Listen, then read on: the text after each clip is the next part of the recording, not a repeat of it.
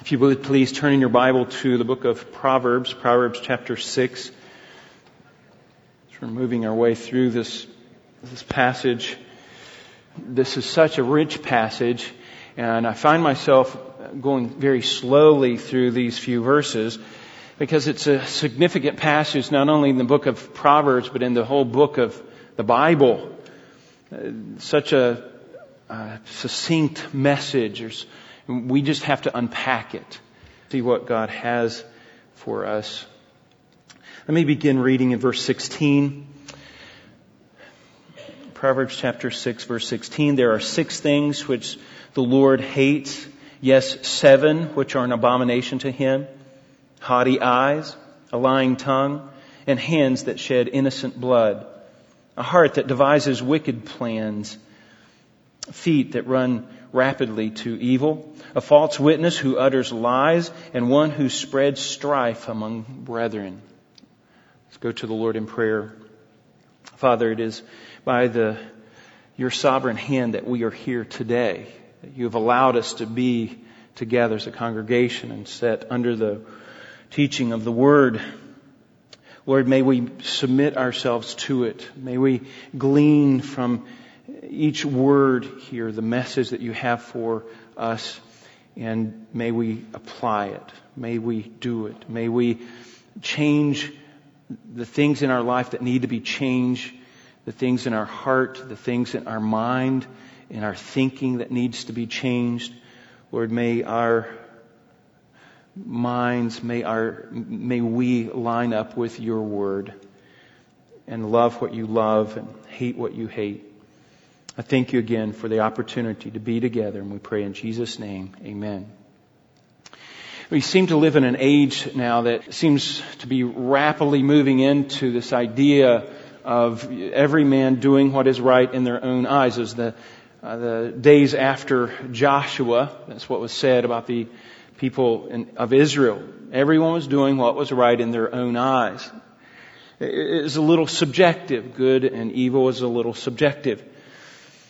I picked up a hitchhiker the other day, and usually we get into a conversation as soon as they find out I'm a pastor. The conversation usually turns to something spiritual, and I had this this young man. He said that you know he just narrowed everything down to well, I, I you know I hate the devil and I love God. That's the bottom line. I hate the devil and I love God. And I, well, that's good. That's a good start. But that's pretty shallow theology. There's not a whole lot of depth there. We can be like uh, Augustine, and Augustine kind of summarized the Christian life as that you just love God and do whatever you want to do. And there's an element to that. We're to love God with our heart, soul, mind, and strength, and our neighbor as ourselves. But and we can just say, well, I'm going to love what God loves and hate what God hates. But that's a little broad. We need to understand a little bit deeper than that. Our thinking about God has to go, has to go a little deeper.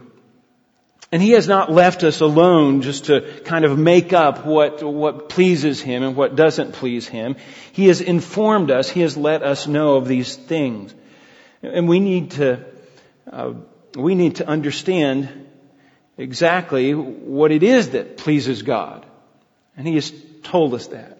He has told us that. He has not left us in this ambiguity, this, this uh, world of just not knowing. He, he's told us what it is to please Him. And our value system is to reflect His value system. We are to take on His value system and establish that firmly in our life. And we can know what God expects of us. We can know that. We don't have to, to live in this world. Well, I've got good theology and, and that's all I need. No, on a practical day to day life, God has told us how to live. How to live. And this passage for me is brought, is bringing clarity even to the Christian life. Even though it's written in the Old Testament, this has brought so much clarity. And Solomon is doing that. He is telling us what God hates so that it brings clarity to his son's life. Now when a person joins themselves with God, when a person becomes a, a Christian, we, even us who have fallen short, man who has fallen short of God's glory, God takes us and He is restoring us back to that glory. And we need to see our lives in that way.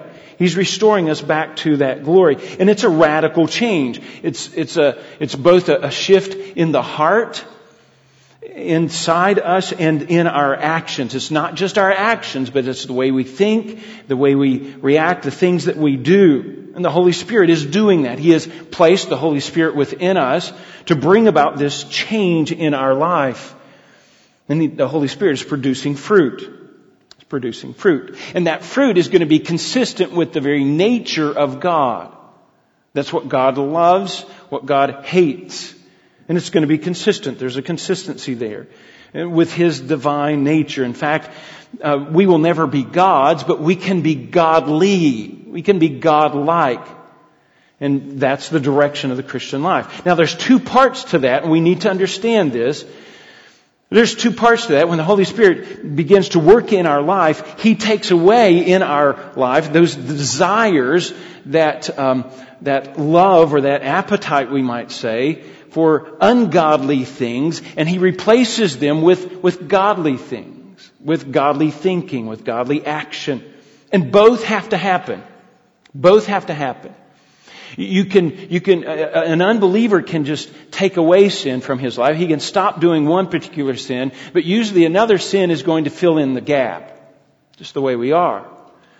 Try to illustrate this. If you've ever tried to clean a, a coffee pot, it can be a little hard because coffee is dark, and if, if that pot is uh, half full of coffee, uh, you don't just stick the soap in there and try to clean it. No, you have to dump the the dark water out and put clean water in. That's, that's the idea. To be clean, that's what you have to do. We have to place, replace unrighteousness with righteousness. It has to be done. And as a believer, as a true, with a true relationship with God, we have to hate what God hates. We don't just believe certain way. We don't just do certain things. We have to, we have to hate what God hates. We have to love what God loves. It's a radical change in our life. Now, the question then is, what does God hate? What does God hate? And Solomon is laying this out for us. Seven things that God hates. We've seen uh, last week in the past couple of weeks, we've seen he hates, number one, is haughty eyes. He hates haughty eyes. That's pride in our life. And we are to put on humility. He hates a lying tongue, number two. That's, that's uh, distorting the truth for our own good.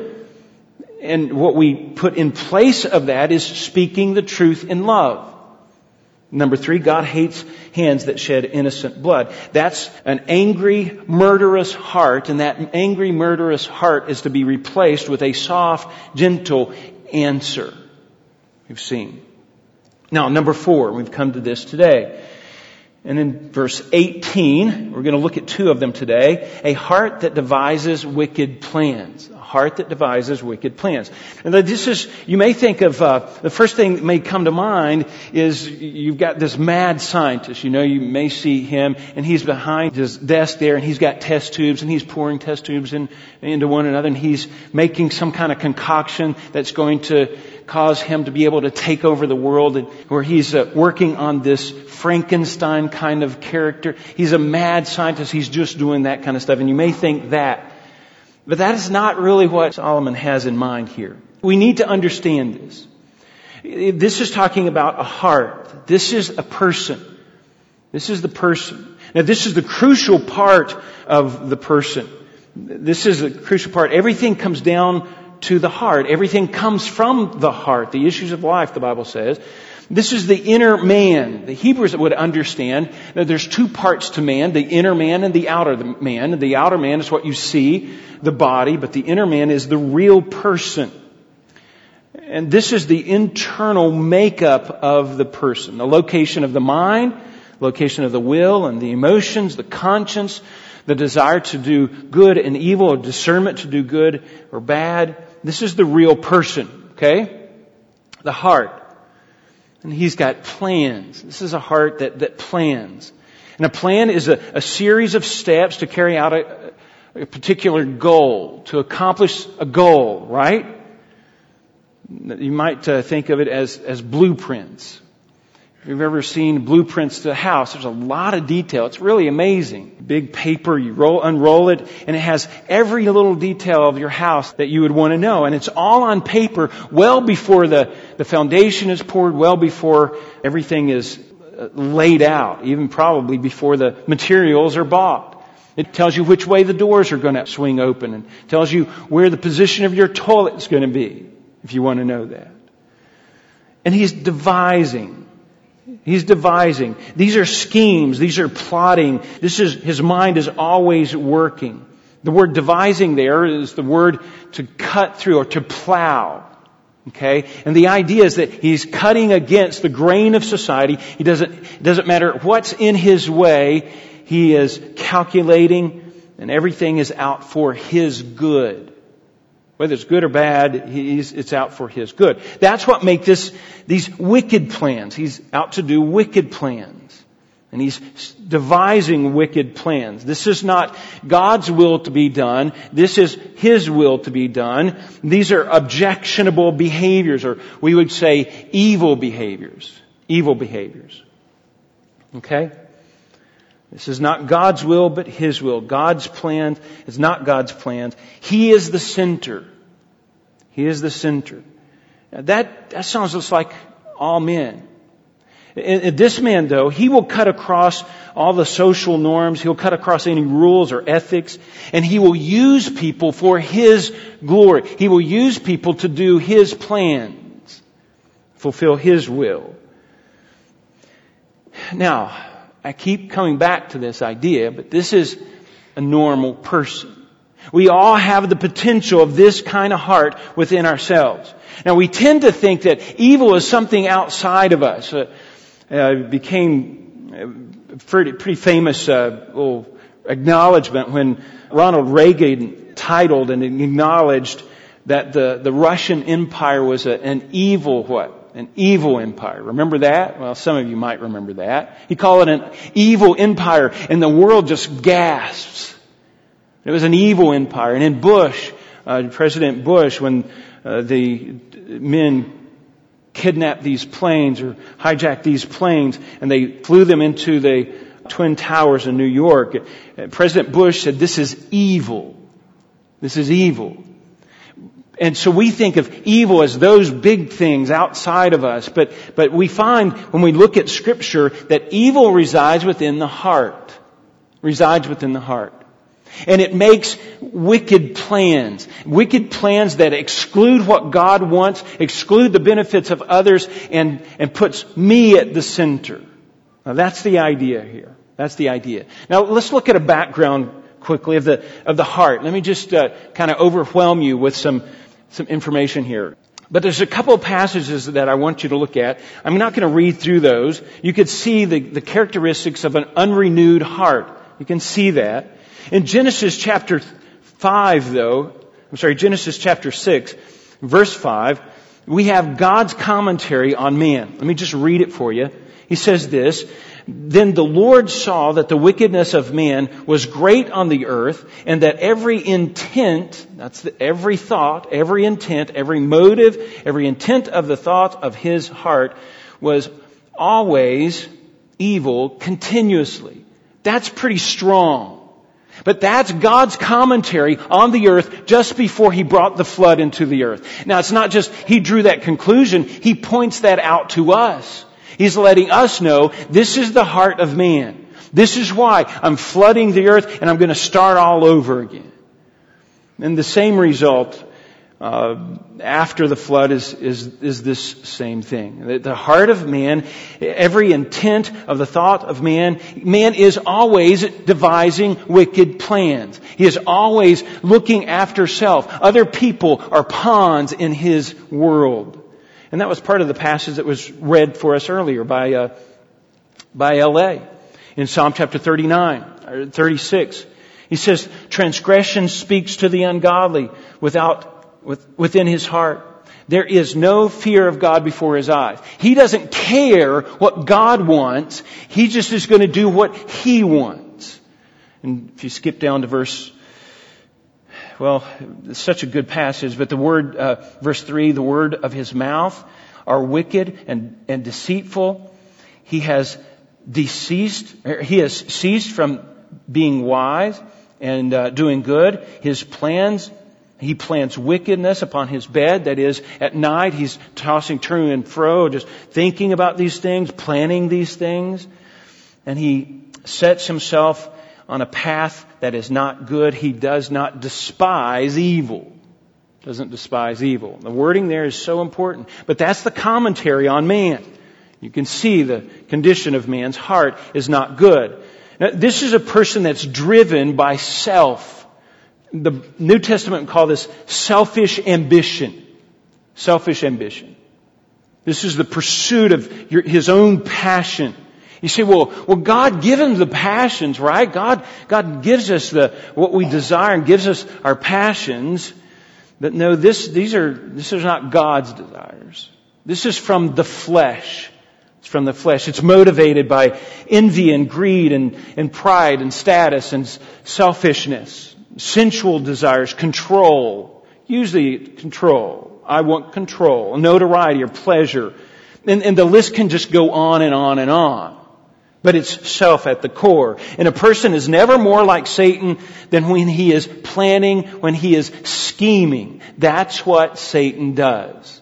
Satan, a good, good example of this. Now, we still may have a hard time understanding this. Say, well, I understand the heart is, heart is uh, evil heart. Look, I'm not all that bad. That's, that's kind of what we tell ourselves there's three passages that you need to know, you need to understand. The first one is Jeremiah 17, verse 9. There's three passages here that, that we need to get. Verse 9 says, The heart is deceitful than all else. The heart is more deceitful than all else, and his and is desperately sick. Who can understand it? Okay, let me read that again. The heart is more deceitful than all else. It is desperately sick. Who can understand it? Now there's three things that we need to understand. It's sometimes hard for us to see the evil in our heart, but the Bible tells us that we, that, that the heart is deceitful. The heart is sick. And we can't really even understand it. Now there's a lot of people out there today that think that they've got it down, that they know what the heart is like. But there's, there's something we need to know. The heart is worse than we think. Your heart, my heart, is worse than you think. So, uh, just by application, we do not trust our heart. We do not trust our heart. Our heart will tell us, oh, you're okay. You're a pretty good person. Compare yourself with other people. But the reality is, is you are desperately sick. More than you will know more than your heart will recognize. And number two, we need to accept that diagnosis. Accept that diagnosis. And here's what we tend to do. We, we tend to just, like myself, haven't been to the doctor in a while. And I say a while, um, it's probably been seven years since I've been to a doctor. So that's a little while. So my wife decides, you need to go to the doctor. So she set me up on a doctor's appointment tomorrow at 1230. So I'm going to go to, I don't want to go to the doctor. I don't want him to tell me what's wrong with me. I know. I know. Basically, I don't want to accept the diagnosis that he might say. The reality. Carl, you're getting old. I don't want to accept that. And that's just like the rest of us we don't want to accept the Bible's definition or the Bible's diagnosis of our problem. We're okay. Now the reality is, and here's another thing, is we've got to trust what the Bible says. We have to have something outside of ourselves, something objective, to tell us, yes, you're officially sick. I can I say I feel good. I feel fine. I feel fine. But I have to have a doctor to tell me, no, look, your blood work is not good. This is, this is, these are symptoms of a bigger problem. You have to have something outside yourself that we do not trust our own heart. We think we're pretty good. It'll tell us that we're pretty good. But the reality is that we are sick. There's another passage you need to know. That's James chapter 3. James chapter 3. You say, well, how in the world can we tell? How do we know um, who is good and who is not? How do we know if it's from God or if it's not from God? Or, you know, how, how can, if we all have evil hearts, then where do we turn? James chapter 3, verse 13 says this, Who among you is wise? How do we know who the wise person is? How do we even know uh, who to follow? Who is wise and understanding? Who has the answers? Let him show by his good behavior. With the deeds in the gentle, uh, good behavior, his deeds in the gentleness of wisdom. How do we know if wisdom's from God? Gentleness. It's both what they do, their behavior, but also how they do it. The gentleness of wisdom. This is God's wisdom. Now look, verse 14. But if you have bitter jealousy and selfish ambition, now there's our term, there's our idea. Selfish ambition in your heart, do not be arrogant and lie against the truth. Now that's what tends to happen. We don't even recognize our selfish ambition here. We're just doing what comes naturally. We're just doing, we're just following our heart. This is selfish ambition, and we don't even, we don't even uh, uh, acknowledge it. And he says, no, look, don't be arrogant and lie against the truth. What's the truth? The Word of God. The, the Word of God points these things out to us. In verse 15, this is not that which comes down from above. That this is earthly, that is detached from God, not spiritually. It's just confined to man's wisdom. Earthly, natural, that is from our flesh, from the flesh of man, just degrading passions we might say, or demonic. It could be that Satan himself is just introducing these ideas, this wisdom into our life. It could be demonic. And you're just following after these things. He says, don't trust those things.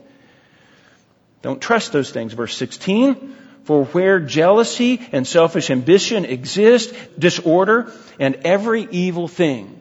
How can you tell? You look at your own heart. What am I jealous about? What I really want? If you see those things existing, disorder, I'll do whatever it takes to get it, and I will turn, I will overturn anything. I will cut through, I will plow through whatever to get my own way. But verse 17, but the wisdom from above is first pure, then peaceable and gentle, reasonable, full of mercy and good fruits, unwavering, without hypocrisy. Now, we have something to go by. We can evaluate our lives a little bit. And he goes on. There's another passage that we need to know. Just turn over a few pages from James to 1 Peter chapter 3. It's very simple. This is a very simple one. We have to submit to God. We, we have to recognize that the heart is worse than we think it is. We have to uh, also look at the evidence uh, of our life. And then number three is we have to uh, 1 Peter chapter 3 and verse 15 says, but sanctify, that is set aside, set apart, Christ as Lord in your heart. Now, you have to understand, this is talking about submitting to Him. We, he is Lord of our heart. We just submit to that. It's not my will be done, but your will be done. Your will be done. Paul said in Galatians chapter 2 that I died and the life that I now live, I live in Christ. Christ is the one's calling the shot. There's no selfish ambition here. God is the one leading. God is the one doing this. In Galatians chapter 5, he talks about we don't walk in the flesh, but we walk by the Spirit. And that's the idea. Let's just apply these things. Number one, the obvious application is we need a new heart, right? We need a new heart. God has to work in that heart. So how do you get a new heart? Well, you cry, you recognize that sinfulness, that you recognize that sinful heart. You recognize what the Word of God says, and you cry out, Lord, be merciful to me, a sinner. That's, that's it. We turn from that sin. We see that nastiness. We turn from that. We turn to Christ in faith. Number two, as believers, just by way of application, we have to love the Lord our God with all our heart, soul, mind, and strength. We have to love the Lord our God. Do you really love God? That's the bottom line. He should be, He is the reason that we do everything that we do. Whether we eat or whether we drink, everything that we do. We do to the glory of God. We love others as ourselves. Now this is, this is, the picture of this is Christ, isn't it? He said, I did not come to do my own will, but the will of Him who sent me. I came to do God's will. And that's all that He would do. That's all that He would do. Another application, number three, is we purify our own hearts with the Word. We confess that sin, we repent of that sin, forsake of that sin, and we practice righteousness. Practice righteousness. Now, here's the, and this is a daily thing, folks. This is just a daily thing. And I find it in my own heart. We have to continuously purify our hearts. We have to continuously, you know, picture a dirty diaper. All right? You don't just take off the old diaper and throw that away and put on a clean diaper, right? I mean, some of you, you, you guys know that. Some of you, you have to wipe things down. You have to clean things off.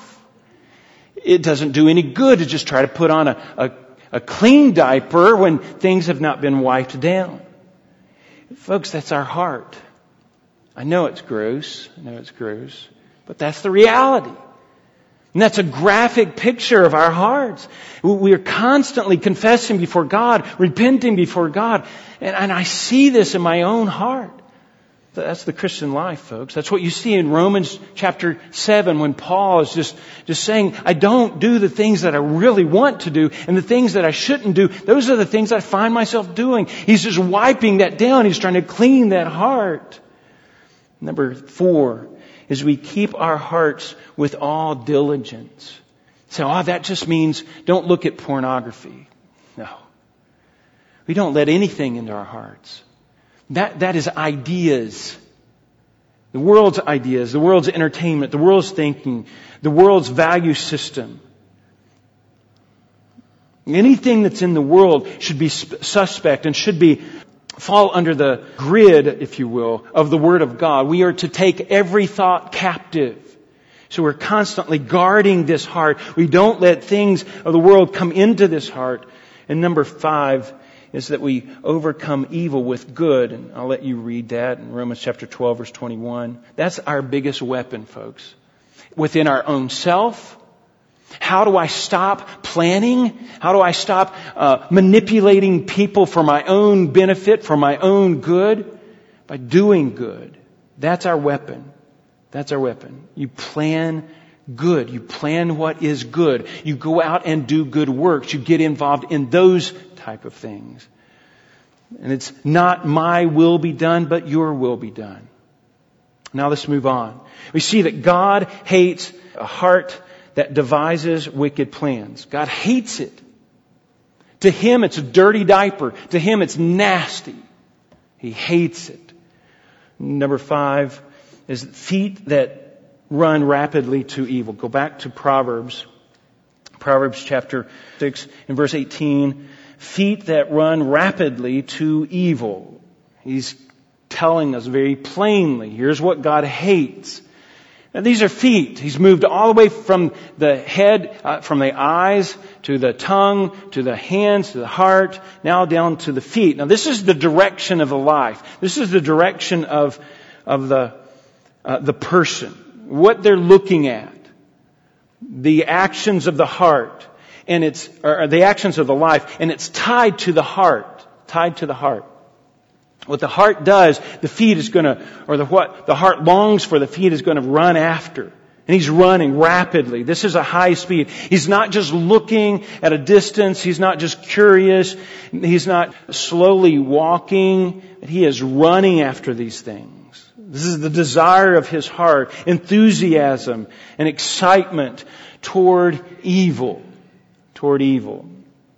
And that is misery and injustice and distress and hurting people. It's like the, the picture of you have the two lovers in the field, you know, you have one on one side and the other on the other side, and you have daisies all over the place, and they're, they're running toward each other. They just love each other. And they finally get to one another and they embrace one another and they, it's love. It's the picture of love. That's what's happening here. He's running after. This is the desire of his heart. His heart's finally getting what he wants and he is moving toward that. This is the rebel at heart.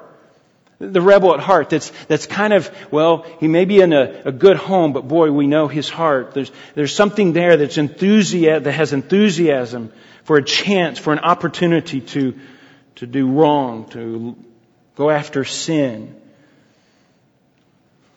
It's, he finds it, it's, it's good fortune when he has that opportunity to, to sin. He, he would uh, see himself as, as, he gets to see himself as the bad guy or the, the naughty girl kind of thing. The heart is finally unleashed to do what it wants to do. Now this is an emotional appeal. This is an emotional element. This is just running after evil without thought, throwing caution to the wind. This is the thrill and the excitement of doing the evil. Recently, we've been seeing a lot of mobbing in, in streets. Uh, it's probably not just recently. I know it's been going on for years, but, but any little thing just sets people off and, and all of a sudden they want to break windows and, and want to uh, tear things up.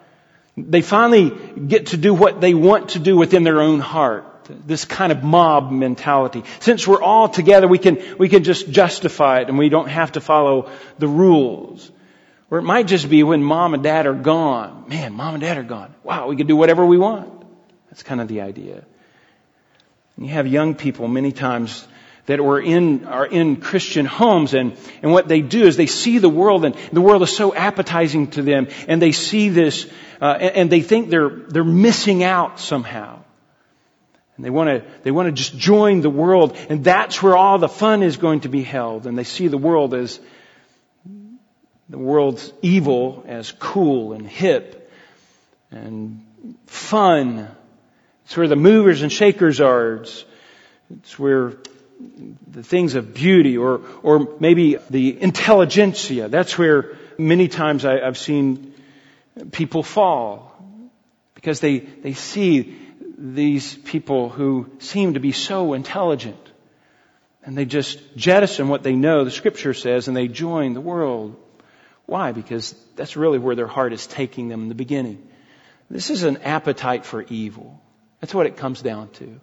An appetite for evil. Just look at what the Bible says that man is evil by nature. We don't like to know that. We don't like to acknowledge that, but that's the real reality of it. There's a magnet in all of us toward the world, and we can, we can be drawn that way. I know my own heart. You, you know your own heart. And if we let ourselves go, we can be drawn to that. Number two, evil comes from within. It comes from within the heart. It's not out there.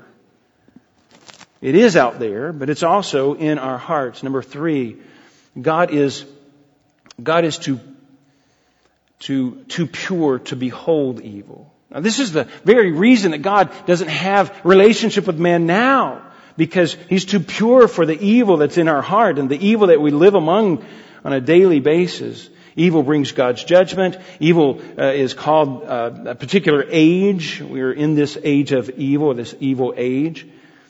Evil is overcome by good. Believers are to run from evil. Believers are to hate evil and abhor evil. Now let's just apply these things. God hates feet that run rapidly toward evil. We need to see, this is just by way of application, we need to see the world's system for what it really is. I'll show you one verse, and this is in 1 John chapter 2. 1 John chapter 2, verse 15. He says this, Do not love the world. Do not love the world, nor anything in the world.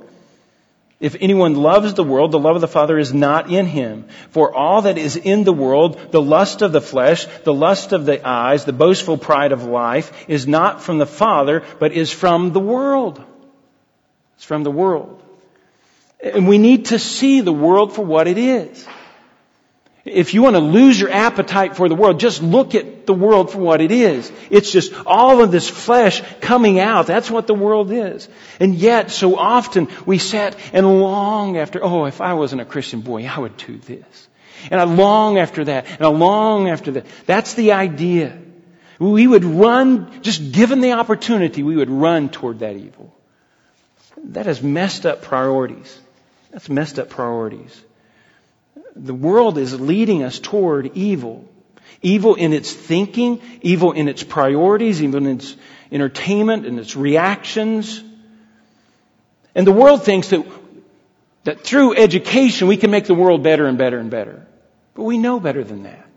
It's a spiritual problem. That's the problem with man, is a spiritual problem. It's not just an educational problem.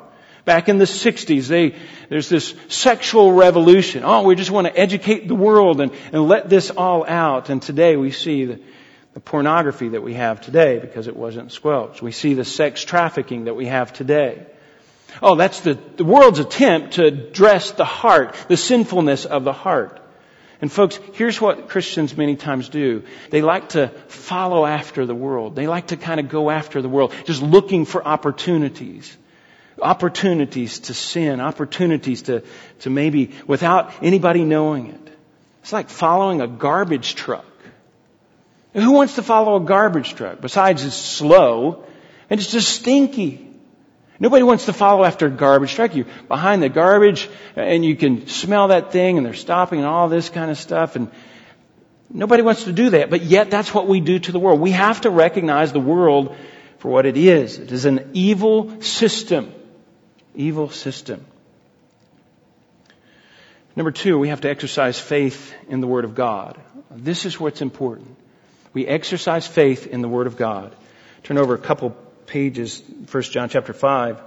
This is for whatever, verse 4, for whatever is born of God overcomes the world. How do you overcome the world? And this is the victory that's overcome the world, our faith. We continue to put faith in the Word of God. The world is going to say, oh, don't trust that book. Don't trust that book. It's going to steer you wrong. It's not sufficient enough. You need, you need other things. We have to exercise faith in that. We don't follow after the garbage of the world. Number three, we cultivate a desire for good. We cultivate a desire for good. Let me tell you this illustration, try to illustrate this. When we lived in Hershey, the Hershey factory there produced a, a smell, of course, and it was Hershey. And when you, you first moved there, you loved that smell. It was a great smell because it smells like somebody's baking brownies. But eventually, your your smell, be, you begin to discern what you're smelling. And you kind of break it down in your mind. And over time, and you talk to some of the locals, you begin to realize this isn't a great smell. This isn't a great smell. We've kind of cultivated that smell because, a taste for that smell because we, we kind of like chocolate and all this. But when you begin to look at it, you begin to see this is not that great of a smell. And the thing is, that's exactly what we do with the world. We go after the world. Oh, it smells good. It's, oh, that's right. But then when you begin to look at it, it's dirty. It's nasty. We have to cultivate a taste for what is good, and we find that in Scripture. And in prayer. pray. Pray. that The Bible tells us, Christ tells us to pray this way. Lord, lead us not into temptation. Now sometimes the Lord leads us into temptation. The Lord, He allows us to be tempted so that our hearts can be exposed and so that we can then turn away. We're not to be on our, the edge of our seat looking for opportunities to sin. And then if talking about the feet, we're to have beautiful feet. Those who bring the, the good news of the gospel have beautiful feet, and that's, that's what we do. When a believer becomes a believer, he puts, has a true relationship with God, he's going to hate what God hates do you find yourself lusting after the world? Do you find yourself scheming? Even the plans within your own heart might be good things, but you're using other people to, to accomplish your things. And you, it doesn't matter what's good and what's bad. I'm going to accomplish my things. That's, that's kind of the way we are. Now, I know that this sermon is not a very pretty picture, not a pretty picture of the human heart, but it's a reality. It's the reality. And we've got first five things that God hates we've seen. And it just exposes our own heart and we have to evaluate ourselves. And we have to say, how are my eyes? Do I have a proud look? How is my tongue? How are my hands? How's my heart? What is the direction of my feet pointing? Let's go to the Lord in prayer. Father, we thank you for these things. We thank you for exposing us to our own selves. We would never understand the depths of our sinfulness apart from your word. It, it, does what it's supposed to do, correct us. But then it doesn't stop there, Lord. It trains us in righteousness. Lord, may we put off the things that we need to put off. And may we put on the things that we need to put on in our life. We pray these things in Jesus' name. Amen.